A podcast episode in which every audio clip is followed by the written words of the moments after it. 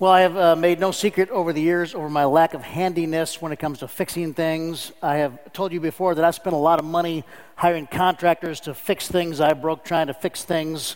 I don't, I don't have a lot of success stories. But many years ago, a guest in our home dropped her wedding ring down our kitchen sink.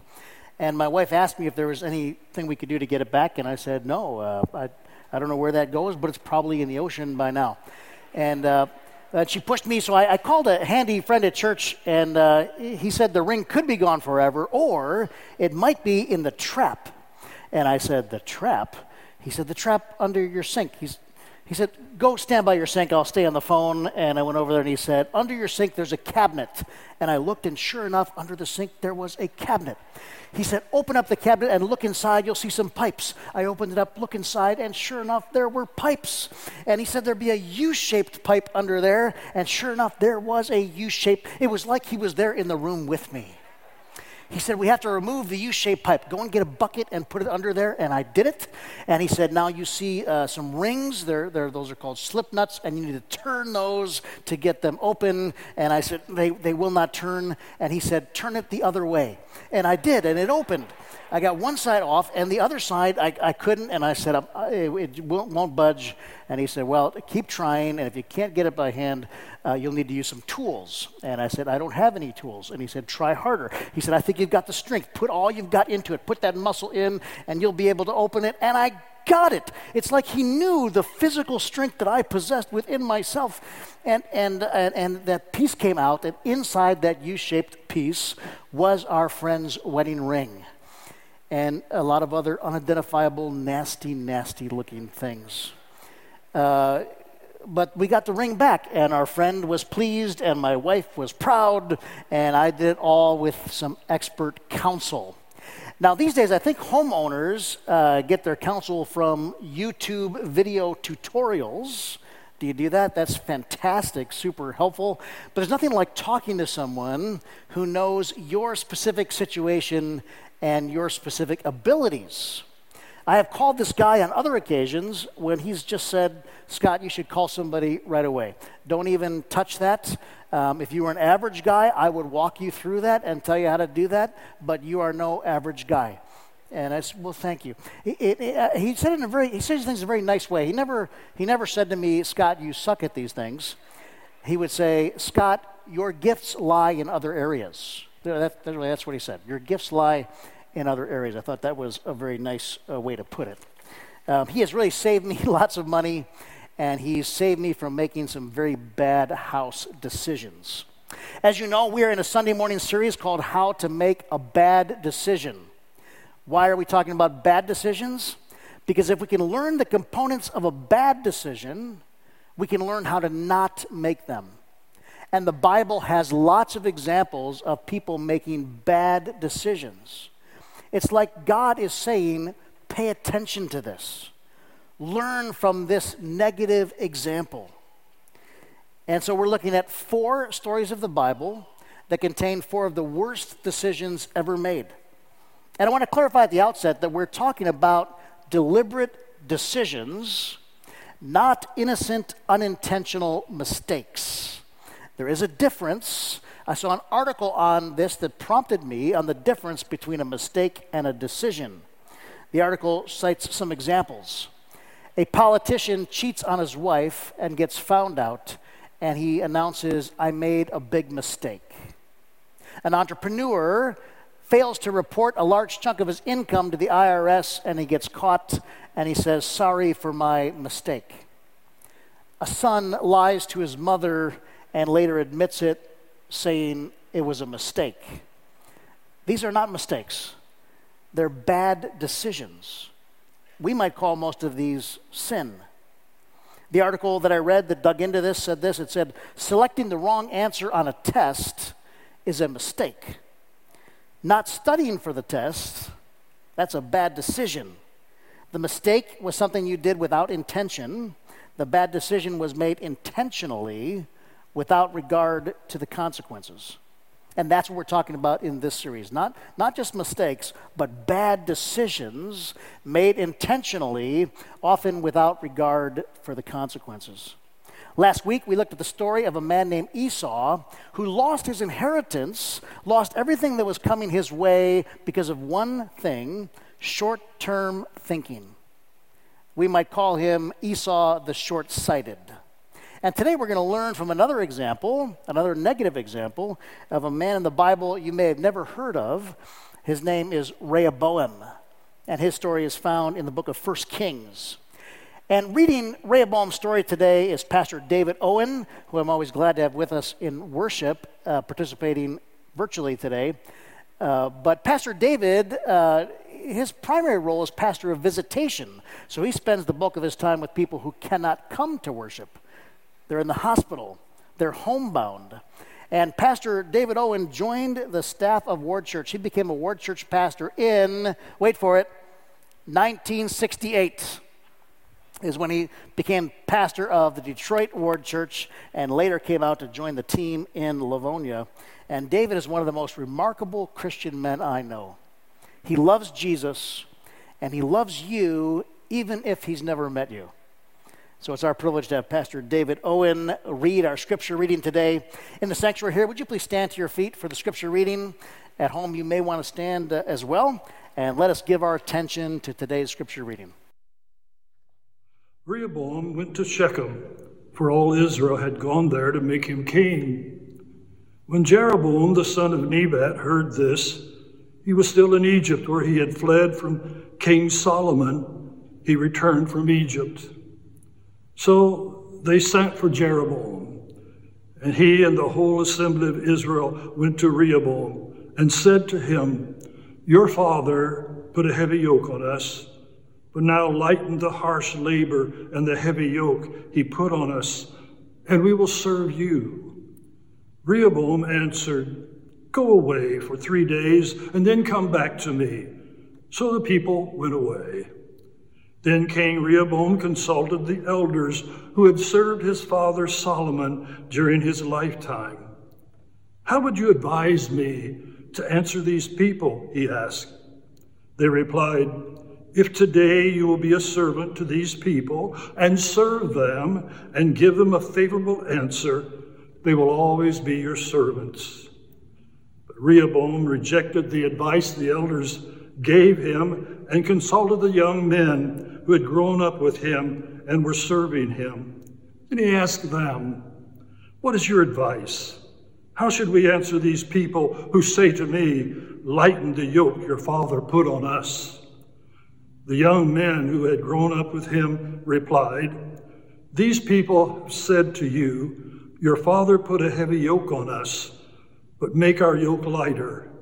Now tell them, My little finger is thicker than my father's waist. My father laid on you a heavy yoke. I will make it even heavier. My father scourged you with whips. I will scourge you with scorpions. Three days later, Jeroboam and all the people returned to Rehoboam as the king had said, Come back to me in three days. The king answered the people harshly, rejecting the advice given him by the elders he followed the advice of the young men and said, My father made your yoke heavy. I will make it even heavier. My father scourged you with whips. I will scourge you with scorpions. So the king did not listen to the people, for this turn of events was from the Lord to fulfill the word the Lord had spoken to Jeroboam, son of Nebat, through Ahijah the Shilonite. This is the word of God. Thanks be to God. You may be seated. The story of King Rehoboam. Now let's review a little Old Testament history. The kings of ancient Israel, the very first king of ancient Israel was Saul.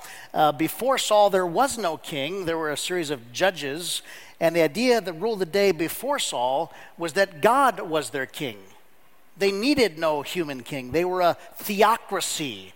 God is king. But the people said, All the cool countries have kings. We want a king. And God eventually relented and gave the people what they wanted. And Paul was appointed and anointed the king of Israel. And it went really well at first. And then it kind of went not well. And then David assumed the throne. David is the son in law of Saul, among other things. And David, King David, becomes one of the greatest kings, one of the greatest leaders, one of the greatest men of God that the world has ever known. In fact, he becomes the gold standard for kings. And generations later in their history, they would look back and say, maybe someday God will send us another king like David. In fact, it's a little bit of foreshadowing because centuries later, Jesus would arrive, and Jesus was from the house and lineage of David. He would be the king in David's line. That's going to come much later. But David rules in economic prosperity, and the country's doing very well. Later, his son Solomon, Solomon makes his own mark on the world through his incredible wisdom, and Solomon becomes known as the wisest person in the world. And he builds on his father's successes, and the country grows and grows and grows and prospers. And people from all over the world, kings and queens from all over the world, will come to seek Solomon out for his wisdom, including the famed Queen of Sheba. David and Solomon's reigns can only be considered the golden age of Israel. And then when Solomon died, his son Rehoboam took the throne. And it should have been great. Rehoboam was all set up. Everything was moving in the right direction. Now, the country had some problems, but they were the kind of problems that come from growth, the problems that come from success. Here, Rehoboam comes to the throne, the son of Solomon, grandson of David, and this is where it all went wrong. King Rehoboam, at his coronation, makes a decision, a bad decision, that actually splits the nation into two. And 10 of the 12 tribes cede, leave, civil war. They go with Jeroboam and form the northern kingdom of Israel. Only two of the 12 tribes stay with Rehoboam in the south. The north says, We will never again follow the house of David. And the nation remains divided for the rest of their days until their ultimate demise. They go into a downward spiral spiritually, economically, uh, eventually leading to the season of the Bible of the prophets, where God would send prophets to the north and the south to call people back to himself. And as often was the case, the words of the prophets fell on deaf ears. 350 years of decline until eventually both the north and the south end up in exile. The northern kingdom uh, falls to Assyria in 722 BC. The southern kingdom falls uh, to the Babylonians in 586 BC. And this is basically the end of the Old Testament. The story of the Bible doesn't really pick up again until Jesus Christ in the New Testament. King Rehoboam essentially, I don't know if it's overstating it, single handedly ended the kingdom of Israel. He killed the nation all by himself. He got himself so out of sorts and his people so out of sorts that he altered human history and in not a good way. And what was this bad decision?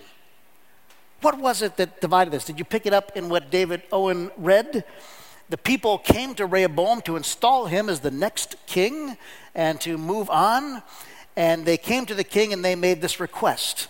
Under Solomon, we were growing so fast, taxes got heavy, many people were conscripted into labor. Could you, as a brand new king, in your inaugural act, uh, institute some leniency and pull back on taxes and labor?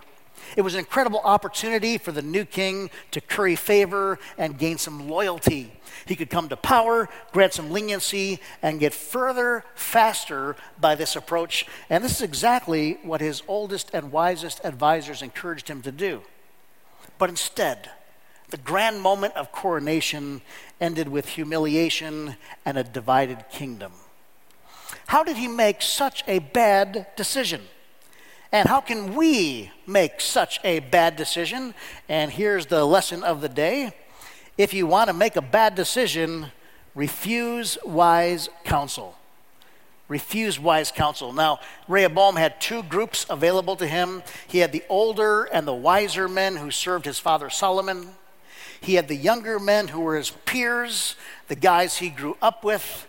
And at first glance, you might think this story is about old versus young old school versus new school, older, outdated ways of thinking with newer, cutting edge, innovative thinking? Is this new math versus old math? Classic rock versus hip hop? Facebook versus TikTok? Uh, is it a generational thing? And that's not what's going on here. Uh, first of all, Rehoboam is no child himself. I, I, know age is relative, but Rehoboam at this point in the story is 41 years old. That's no spring chicken. So it's not an age thing going on here. What's going on here?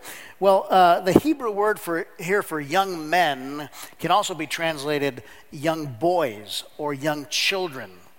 Meaning, this is not just about chronology. It means this group we're talking about, they were childish, they were immature. Uh, they, they, were, they were so superficial in their counsel that they were like children. Conversely, the word in the Bible, elder, refers not just to age, but to people of sound judgment and mature wisdom. Uh, and so Rehoboam had this choice about who he was going to listen to. And he basically shut out the wisdom of the wise, and he accepted the wisdom of the children. Now, this is not a story about a king who carefully weighed conflicting counsel, that he received it and thought about it and weighed it and measured it and prayed about it and then made his decision with this group. That would be one kind of story, but it appears that he would not even receive counsel from one group of people. He shut it down before it began. And this is why I think that happened. Here's one pivotal verse. Notice the timeline of events. But Rehoboam rejected the advice the elders gave him and consulted the young men who had grown up with him and were serving him. He asked them, What is your advice? In other words, he, he shut down the first advice before he even, even heard the second group's counsel. He wasn't even open to that. He never uh, gave it any real credence, and it led to a horrible decision. And we do this as well. Everybody here has, at some time or another, shut out wise counsel. Why do we do this? Why? There's a couple key reasons this happens over and over again. The first reason is we've already made up our minds. And when we've already decided in our minds, we avoid anyone who might tell us something different. We cherry pick our counsel. We go to the people we think will agree with our decision, and we avoid the people we think will tell us otherwise. We become stubborn. I read about a school teacher who lost her life savings in a investment scheme uh, cleverly orchestrated. She invested all of her money. When she got scammed, she went to the Better Business Bureau to report it. And the Better Business Bureau said to her, Why didn't you come to us before you invested the money? And she said, Because I was afraid you would tell me not to do it. When our minds are made up, we don't want to hear something, even if it's going to lead us to a poor decision. And the second reason we reject wise counsel is related. We think we know more than everyone else. We really get arrogant. This is prideful that we believe no one has anything to offer us, that we know it all. We come to believe that we are the smartest people in every room, right? You become uh, willing to give counsel, but not to receive it. And you hear people talk about people like this. You can't tell her anything. He can't be taught anything. An unteachable spirit may be one of the most dangerous traits of all. An arrogant, conceited, unteachable spirit will lead you into ditch after ditch, failure after failure, bad decision after bad decision. Because here's the hard truth you don't know everything. And here's the dangerous truth you don't know what you don't know. Every one of us has a blind spot. There's something about yourself, there's something about your world, something about your situation that you simply can't see. And wise counselors can help you see what you can't see. Wise counselors can often help you know what you don't know. So, how do we accept wise counsel? First of all, we have to have the humility to desire it to recognize we don't know everything and we need counselors and wisdom in our life. We have to desire it. And the idea of this is so important in the Bible that the lesson is repeated over and over again. Here's a few samples just from one book in the Bible, from the book of Proverbs, the book of wisdom. Just a few verses here. And just for fun, let's read some of these aloud together wherever you are. This is Proverbs 12 15. Ready? The way of fools seems right to them, but the wise listen to advice. Here's another proverb Plans fail for lack of counsel, but with many advisors they succeed. Let's do another one. Listen to advice and accept discipline. At the end of your life, uh, sorry, you, you were doing better. At the end, you will be counted among the wise. Uh, let's do one last one. Plans are established by seeking advice. So if you wage war, obtain guidance. Right? And we can go on and on and on how much the Bible says to value advice and counsel. There's a predictable pattern in people's life the higher the arrogance, the fewer the counselors that person will have. We have to humble ourselves to desire it, and then we need to pursue it. You want to find people who can serve you as a counselor in their life. And the people you're looking for are people who walk with God. Preferably, they're people who know your unique situation and your unique abilities. They're people who have your best interest at heart. Um, there are people that you can go and ask for their wisdom. There are people that are ahead of you in whatever area you're about to make a decision, whether it's home repair or parenting or marriage or financial management or career or spiritual life. Again, the people you're looking for may not be older than you, but they usually are. You're looking for someone ahead of you, not necessarily by age or by fame, but by wisdom. Jesus says a very interesting line. Uh, he says, But wisdom is proved right by all her children. Another place he says, Wisdom is proved right by her deeds. The proof is in the pudding. Wisdom is determined by the fruit that someone's life bears. You want to find people who are producing the kind of fruit that you want your life to produce. Hebrews says this Remember your leaders. I, I, am one leader in one church. Our church has lots of leaders, but I think about this. Remember your leaders who spoke the word of God to you. Leaders, advisors can speak the word of God to you from a platform like we're doing right now, or from your living room, or from a coffee shop we want to surround ourselves with leaders, with counselors, with advisors who can speak the Word of God to you, who know the Word of God, yes, but also consider the outcome of their way of life and imitate their faith. What you're really looking for is the outcome. Who's got the kind of life that you'd like to have? And I find that uh, people are never offended to be asked for their counsel. When you ask somebody, can, can, I, can we have coffee? Can I run something by you? Can I have a few minutes to you? Would you be a sounding board to me? They're never offended by that. Uh, they're always honored to be invited in. So we want to pursue counsel, find those people. And lastly, of course, we want to receive the counsel. Genuinely listen in a non defensive spirit with an open mind, not like Rehoboam did actually consider it. Now, this does not mean that you have to do it. Your advisor could be wrong. If you have multiple advisors, they might not agree, like Rehoboam's advisors did not agree. But unlike Rehoboam, we have to actually take it in and weigh it and consider it in ways that Rehoboam was unwilling.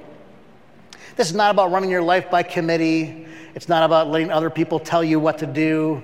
And if you do ask somebody for advice and you don't take it, we're worried they might be offended. But if they are offended, they weren't that mature to begin with.